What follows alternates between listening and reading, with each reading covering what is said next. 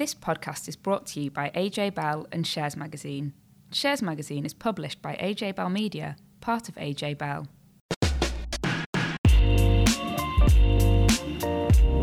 Hi, welcome back to Money and Markets. I'm Dan from Shares. I'm joined by Laura from AJ Bell. Hi there. This week we're going to talk about the NHS pension crisis, National Lottery's 25th birthday, gin and tonic, VCTs, and the favourite retail brands that have boomed. So, firstly, pension experts were extremely excited this week as a big pension change was announced. Tom Selby, AJ Bell's pension guru, is here to explain it all. He was very excited at the time. Hello. Big headline at Pensions News. So, firstly, so it's to do with the NHS and pensions, but I think you should give us the background for those that aren't mm. tapped into it every day like you are. Actually, that's the first time I've been called a guru And by the last. anybody ever. I think it was a mistake. So, um, the background to the NHS issues. Now, firstly, clearly the NHS is suffering loads of capacity issues anyway because of you know, lack of funding and an, old, an older population and all the rest of it. Um, but those problems have been quite badly exacerbated by the pension tax regime, which is quite incredible really, and um, and uh, h- an entirely avoidable situation. So the problem centres around the tapered annual allowance, which is one of the more complicated areas of quite a complicated pensions tax regime. So the way that the tapered annual allowance works is that you've got two different income measures that are used to decide whether you get to continue to have the higher annual allowance £40,000 or if you have that reduced slowly to a minimum of £10,000. So those two measures, one's an adjusted income measure, which is £150,000, and that's all of your taxable income. Um, and it includes your employer pension contributions as well. So that's 150,000 pounds. If that if that, if that figure's above 150,000 pounds, you might be affected by the taper, but you'll only be affected if your threshold income, which includes all of your taxable income minus your personal pension contributions, is more than 110,000 pounds. So those t- one if what if the threshold income is above 110,000 pounds and the adjusted income is above 150,000 pounds, then the taper will kick in. So, are you still with us, Dan? Yeah, I was just, I kept thinking, do you talk in your sleep? And if so, is it is it about pensions? It's, I've, I've, I've, no, I've no idea, actually. I hope I don't talk in my sleep. I mean, imagine if I talked in my sleep. About the that. taper. That would be a very sad state of affairs, isn't it? But we digress. So, how does this affect the NHS? So- Basically, doctors have been caught out by it. There right? are lots of senior doctors within the NHS and consultants who are paid far more than £110,000 and far more than the adjusted figure of £150,000 as well. Now, because they're in defined benefit pension schemes, it's quite difficult for them to work out exactly how big their pension contribution is each year because in a defined benefit scheme you build up rights towards a pension based on your salary rather than a defined pot of money so actually quite a lot of these doctors don't know exactly the value of the benefit they're accruing each year and one of the major issues that's come to light in the NHS scheme is the fact that these doctors quite often need to take on extra shifts of work in order to cope with all the extra workload that's coming from loads and loads of patients coming through the door. And there have been various stories of doctors facing tax bills of tens of thousands of pounds as a result of the of the uh, the tapered annual allowance kicking in, uh, potentially 100% marginal tax rates if they decide to take these extra shifts. So doctors, understandably, aren't taking on those shifts because essentially they'd be having to work for free in some cases or certainly being taxed to the hilt. Now, clearly, that's not very good news for the NHS, full stop, and not very good news for the government, full stop, particularly as we're getting towards winter when demand's going to get a lot higher in the NHS. And particularly, I think the main thing here is because we've got a general election coming up. So there's been lots and lots of pressure for the government to do something about this to make it um, less likely that doctors will stop working, and the government's refused to do anything. It's now apparently decided to do something. So this, none of this is official yet. We haven't had any official documents, but there's been some briefings to various members of the press, I think the FT and the BBC, suggesting that what they're going to do is people will still be taxed in the same way. So if you breach your annual allowance, whatever your annual allowance according to the taper may be, if any of these doctors or if anyone in the NHS scheme breaches it, then the then the NHS will make good any tax charge they receive in the current tax year, so 2019-20, in pension benefits at the end. So I think docs and consultants are quite happy with this. I think people generally are a bit unhappy with it because it's. I mean, It just uh, seems ridiculous to solve the problem. I mean, this problem doesn't just affect doctors. So what by doing this, they've solved the problem for the NHS and for doctors. But there'll be loads of people out there, potentially even listening to the podcast, that will be affected by this that won't have that easy fix. Right? Yeah, yeah. I mean, to use a medical analogy, it's like a sticking plaster on, our, on an arterial wound, I guess, isn't it? It's really. It's, That was it- beautiful. it- That thank was you very good. much. It's, it's it's it's. I mean, it's only solving the problem for one scheme in one year. This when when we get through this tax year, when the election's over, guess what? You're still going to have the problem in the NHS, and you're absolutely right. There's an issue of fairness here as well because there's lots and lots of people in lots and lots of sectors who are affected by the tapered annual allowance and who won't always know what their earnings are going to be in the year and won't always know what their pension contributions are going to be in the year either who will be really struggling to deal with this. So i mean in, in our work um, lobbying government for various changes and we always push for things to hopefully make things simpler we've just suggested that they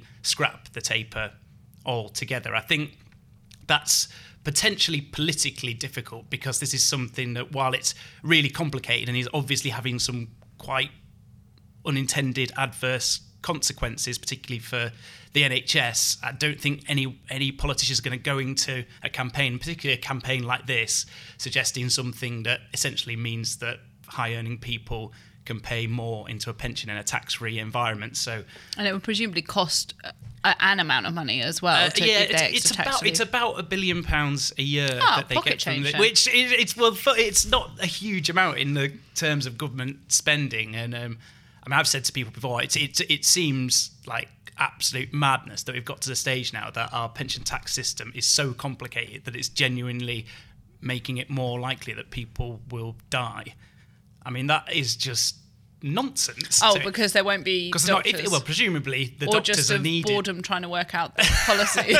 boredom listening to me talk about various pensions policies. Yeah, either way, there's a dual risk there, I think. So lack of doctors and too much pensions nerdery on podcasts. But then with the NHS choosing to do this, that's obviously Hmm. an extra cost that they've got to pay for. So I imagine the wider public that, that aren't affected by this necessarily might not think that it's quite right that the NHS, which at the moment is strapped for money, Hmm. is choosing to spend some of its funding on sorting out the pension problem Hmm. and those pension bills rather than on extra drugs or hospitals. Yeah, whatever. yeah, you're absolutely right. It's a, it's a zero sum, sum game, so there's only a certain amount of money to go around. This money, by the sounds of it, is going to come from within the NHS's existing budget at the moment, so no extra money from anywhere else. So the question will be if that's that whatever the cost is going to be. Presumably, I mean, it's not you know it's not going to be a billion a billion pounds because that's across the entire industry, but you're certainly going to be talking about millions of pounds. That money's either going to have that's going money's going to have to come from other services that the NHS would be providing that they now won't be able to provide. So it's a, a, a pretty difficult situation. So, Dan, you have been looking at how our favourite shops have been performing this year. So, we keep hearing about the, the death of the high street and how the high street and retail is doing so badly, but that's not the case for all brands, is it? No, so I've been looking at the share price performance of all the retail companies on the UK stock market, of which there are actually there's loads. Um, we do hear these sort of stories of companies struggling, but if you are an investor in the space, you could have either made a lot of money or lost a lot of money. Um, so I'll give you.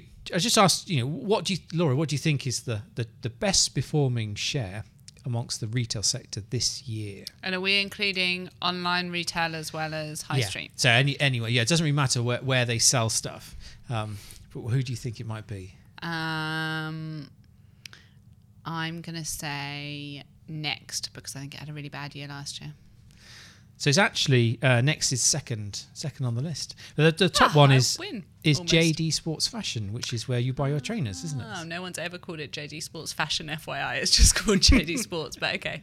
If you bought the shares and you type the name into the share dealing system, I'll have you find that the corporate name is JD I Sports can't, I can't tell you how much tension there is in the podcast studio at the Yeah. moment. But- that is interesting though, Yeah. but that doesn't completely surprised me because it's been big behind the athleisure trend. A lot of people are wearing more trainers now, myself included, and lots of people buy them from there. So yes, we I mean JD Sports is is selling trainers. It's also sell, increasingly selling clothes, and it's it's overseas as well. So it's trying to. It's, it's been breaking into um, the US. It's bought a, uh, a business fairly recently there.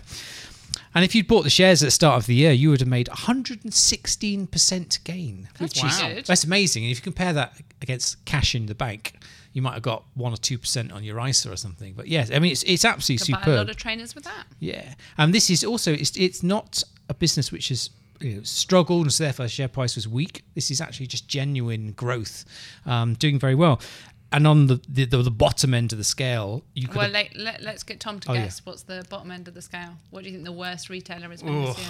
not sure you would have heard of this one actually, Tom. Oh, really? It- It's aimed at a different demographic. Ah, so I, you're too old. a, ret- a retail stock yeah. aimed at people who are old. No, no, you're too old. It's I'm aimed too at- old. Yeah, oh, it's, aimed at- it's aimed at young people. yeah, yeah. Gap. It's it's MySale, which is Oh, a, a web heard of it. a website which um, may surprise you. Used to one of its investors used to be Mike Ashley of Sports Direct, but even he got bored and sold out. It was too bad an investment for him. Wow. wow, that is bad. I mean, I think they do flash sales, basically stuff that people shops can't sell. They, they dump it on this website and just get rid of it at any price.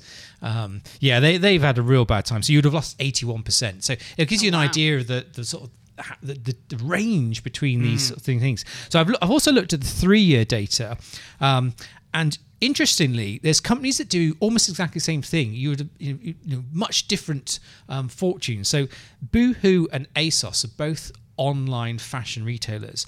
Um, over three years, you would have made 124% with Boohoo, but you would have lost 35% with ASOS. It's so interesting because ASOS for ages, when you spoke to fund managers, was like the the the gem of their portfolios and had done so well for so long, and they were backing this kind of online retail trend. And then I feel like Boohoo came along, and I'm sure there were other reasons why ASOS didn't do so well. But Yeah, I mean, it, it was it was been struggling with its expansion. Um, it did really well in the UK, but its overseas stuff, it needed to invest loads in warehousing. I mean, you've got to remember that online um, selling clothes online is actually quite complicated because we're all ordering probably multiple. Uh, products and sending the one back that doesn't fit. Um, so you have to. It's, it's handling returns is a bigger thing as about actually sending it out in the first place. So. definitely is when you're dealing with me as a customer. I was going to say, so I've, I've never shopped with either Boohoo or ASOS, but my girlfriend does a lot. And I would say she sends back 90% of the things. Well, ASOS brought in a new rule where they banned you if you basically were a continual returner and you never actually bought anything. Right. Which actually scared me a little bit because I do return quite a lot. Yeah. Bad for the environment as well, I assume. Yeah, I mean, it, it's it, they've been struggling with their warehouse stuff, particularly in America. Um, I also looked at Burberry and Mulberry, so these are sort of both luxury goods um, stuff. So Burberry, you would have made fifty-one percent in three years. Mulberry, you would have lost seventy-six percent. Wow. I mean, it's you would think that it's the same drivers. It's you know people. Um, particularly wi- in Asia, there's sort of the, the increasing sort of middle class wealth there. Um, yeah, it's just it shows when you're going to um, invest in this area, or even actually invest in any sector, um, you've got to look at each company individually and its merits uh, rather than simply just buying a, a name which you you think okay I'm familiar with that therefore that, that might be a good investment. It's not it's not that simple unfortunately. But I think it is quite encouraging to hear that because there are so many continual headlines about how retail is dead. It's quite encouraging to hear that actually there are quite a few companies that are doing quite well within that space. Yeah, absolutely. And also, people sort of say you, you've got to be online because that's the high street's rubbish these days. There's no footfall there. Um, but actually, Associated British Foods, which is the the parent company of Primark, have shown that you don't even need a website to do well. Primark, you can't buy stuff online. You've got to go into its shops, and, and it's doing fantastically. So. But on on kind of big brands that haven't been doing so well, so Fever Tree, mm, people aren't buying it as much, are they? Does this mean that our British love affair with gin and tonics is ending? Well, it's very interesting. I mean, I'd say, Laura, are you a gin and tonic fan? Uh, you know me so well. Yes, a can and tonic, I should say. Having seen you on public transport. Tin and tonic. um, tin, tin and tonic, isn't it? Sorry, Yeah. I've got the phrase wrong. So, Yeah. um, Amateur. So, so Fever Tree is the the maker of mixers that go with um, a selection of spirits, but gin is kind of their main market. They had an announcement out um, this morning, the day that we're recording this podcast, um, saying that few, they've had problems with the UK shops and supermarkets. Most of their business is doing quite well. They are if, you know, selling through pubs and restaurants is all doing very well. Um, the overseas stuff is also doing well. Just just UK shops and supermarkets. So the share price opened down. Well, it fell seven percent immediately when the stock market opened this morning. By lunchtime, it was up thirteen percent. I mean, uh, it's That's pretty volatile. yeah, very rare to see sort of, sort of these wild swings. Um, I think what was happening is that people sort of immediately got spooked by saying, "Oh my God, it's not doing very well. This has been a very fast growth business." Um, but actually, what if you read up what the commentary about the stock? Everyone's been expecting the UK's growth to moderate anyway. There's loads of competition. So if you think that the idea of a really successful company will attract others who want to essentially have a slice of the same pie, you know, if you're doing well, a competitor would come along and say, "What can we do that they're doing?" And so we can also boost ourselves. So you've had loads of these sort of posh tonic um, products hit the shelves, either from supermarkets themselves. You've had Schweppes, which is Yeah. kind of used to be the market leader. Then it got a bit sleepy and kind of Fever Tree stole its thunder. And but you know, Schweppes have been putting loads of money back into marketing again. Um, so yeah, it's been a bit been a bit difficult. But really, th- th- you know, if you were investing in Fever Tree, um, the focus for last year, this year, and certainly for the future is can it replicate its success in the UK, in America? And it's today's statement says it's doing better than expected. So, uh, you know, I can perhaps understand why people are a bit more excited about it. Maybe once they've had time to weigh out the pros and cons. But uh, I guess if you've been an investor in it, um, it's been a bit of a wild ride, and you certainly probably want to have a bit of a gin and tonic tonight to calm your nerves. So. So here's a scary fact for you both. We're closer to 2020's tax year end than 2019's. Blimey. That's a great reaction, Tom. Thanks. Thank you. No. Um, so the venture capital trust industry kind of starts ramping up from about now until April, the end of tax year, um, which Dan spotted a, a few new issuances. But Dan, tell us first what the VCT industry is. So, a venture capital trust is a fund that will invest either in a private business or quite rarely they'll invest in something that's already on the stock market. It will be on the AIM stock market. Um, what you can do if you if you invest in one of these, you can claim up to thirty percent tax relief, and you can invest up to two hundred thousand pounds. So people like these products. Perhaps if they've used up all their allowances on their say on their pension or their, or their annual ISA allowance, it's another sort of tax efficient way of investing. There are some catches for it. So the government will give you this um, 30% tax relief as kind of like a reward for investing in growing companies. But you have to hold this investment for five years. So if you sold before that five year period is end, you've got to give the HMRC back the tax relief that you initially got. But you will get tax free dividends and um, it's capital gains taxes exempt as well. So, um, you know, you can see the benefits of it. It's very much tax planning. And also with the idea of um, back to the subject of pensions, which we started the podcast with, people are finding that they're hitting their lifetime allowance um, quite easily now. And so they're still looking for ways to kind of avoid giving more money to the taxman. So VCTs have become increasingly popular. So roughly about once a year, this new season of offers come out. And now we're, we're bang in the middle of it now. And it will last probably for a couple of months of a bit of a frenzy. And then all the most popular ones will find that they're sold out. Because actually, you need to buy these products directly from the VCT product provider. You, And they have like a limited capacity, right, of the amount of assets that they can take in. they're only looking to raise a certain amount of money. The argument is that they that there's only a certain amount of things that they want to invest in. They don't want to be left with loads of cash simply to put it apply it anywhere. Um, you can buy shares in VCT on the stock market, but you're buying them from someone else, and you wouldn't get the tax break. So there is very little trading in these on the market. So um, they are they come in sort of three types. One's a generalist, um, kind of like investing in the next big thing.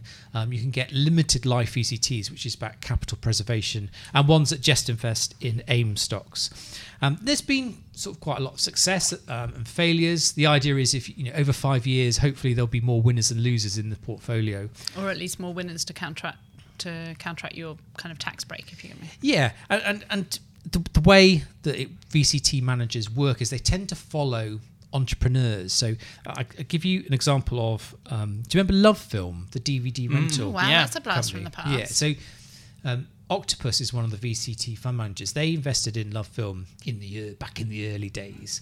Um, Amazon bought LoveFilm, so Octopus would have made a return on its investment.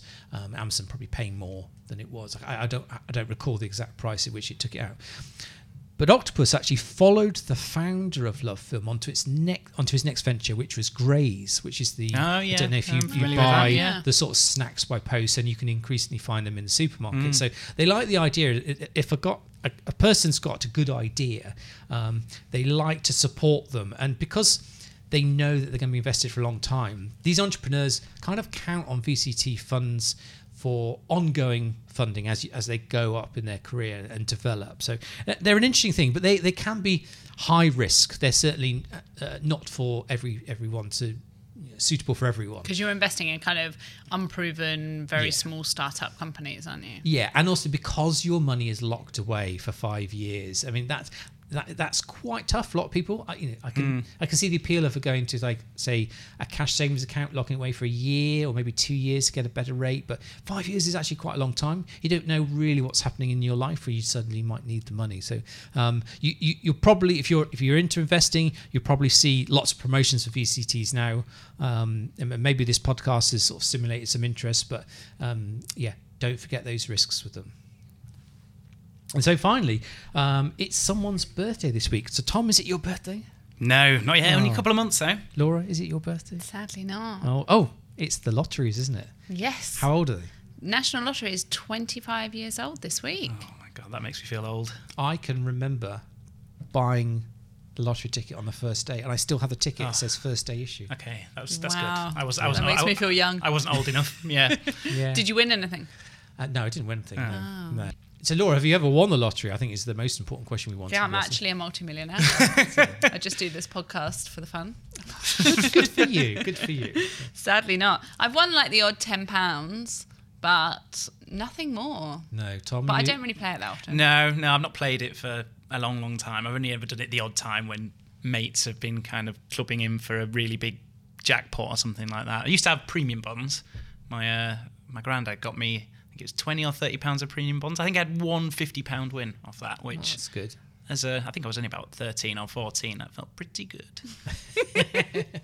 So I've done some number crunching because I know you're all going to be wondering how much would I have spent if I bought a lottery ticket a week? Yes, I would like to know. I thought you would. so you would have spent one thousand six hundred and twenty-five pounds if you had bought a ticket every single week. So they were originally a pound, and then in mm, I think 2013, um, they went up to two pounds per game.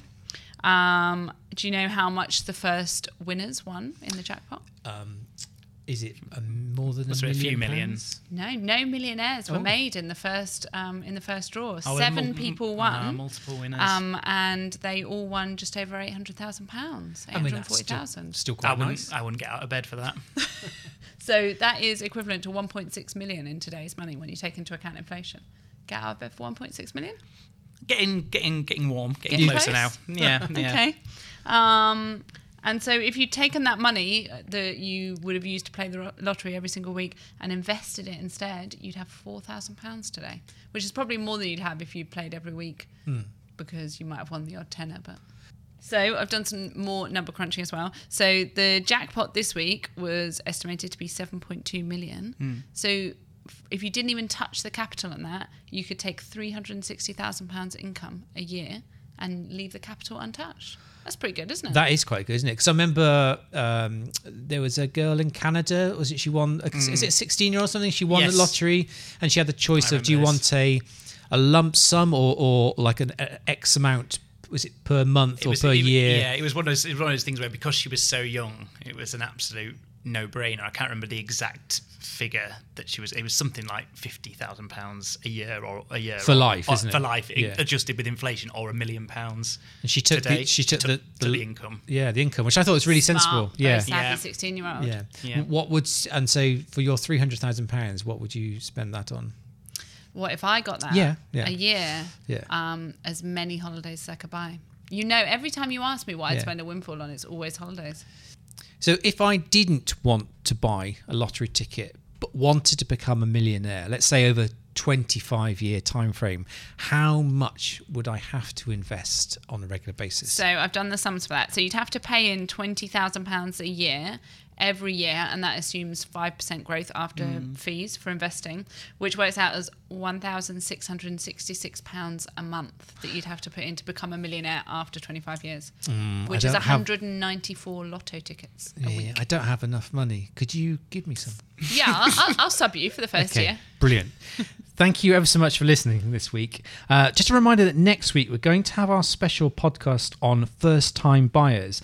Um, we're going to answer all of your questions on how to get on the housing ladder, which ISA to use, whether to go with cash or to invest. So please do email us any questions to podcast at ajbell.co.uk and we'll answer them next week. Thanks very much.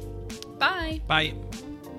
Before you go, please remember this podcast is for educational purposes, and the views expressed don't necessarily reflect those of AJ Bell or Shares Magazine. The podcast isn't telling you whether certain investments are suitable or not. And don't forget that the value of investments can change, and you can lose money as well as make it. It's also important to remember that tax rules apply, and that the way an investment performed in the past may not be the same as how it behaves in the future. If you want help, go see a qualified financial advisor. Thank you